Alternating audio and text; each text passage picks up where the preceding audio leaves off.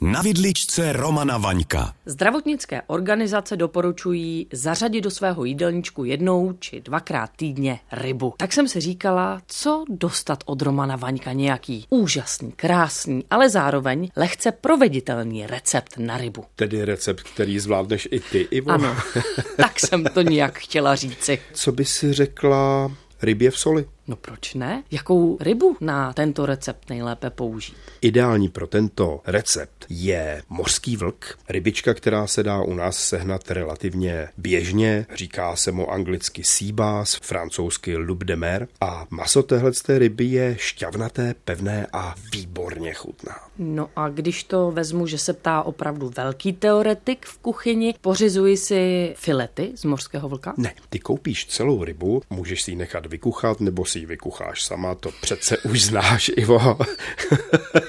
Vidím, jak se usmíváš. Dobře, vykucháme rybu, zbavíme ji vnitřností, omijeme a osušíme. Do břišní části vložíš pár snítek tymiánu a můžeš klidně přidat i malinkou snídku rozmarínu čerstvého. A rybičku dáš stranou, připravíš plech, na ten plech položíš pečicí papír a vyrobíš vlastně tu solnou kaši. Je to obrovsky jednoduchá věc, Ivo. Potřebuješ hrubou mořskou sůl, nesměj se. No ty to vyprávíš tak, že opravdu připravuješ i toho největšího kuchařského lajka k tomu, že to zvládne, mně ale, se to líbí. Ale ne, no tak on je to skutečně jednoduchý recept a je starý jak lidstvo samo. Potřebuješ vyrobit jakési těstíčko ze soli. To vyrobíš tím způsobem, že půjdeš nejdřív do krámu, koupíš vajíčka, oddělíš žloutky od bílků. Z bílků vyšleháš z nich. Stačí ti tři bílky na rybu, která bude mít 600 až 800 gramů krámu. Vyšleháš do tuhého sněhu. V tom krámě, kdy si koupila ty vejce, ještě koupíš hrubou mořskou sůl. Ty tři bílky smícháš zhruba s 800 gramy téhle té hrubé mořské soli. Vznikne ti nádherný, nadýchaný bílkový solný těsto. Na ten pečící papír vytvoříš z toho těstíčka podlouhlou postýlku, na které bude ležet ta ryba. Chtěla jsem říct peřinku. Peřinou se přikrýváme. Velmi správně.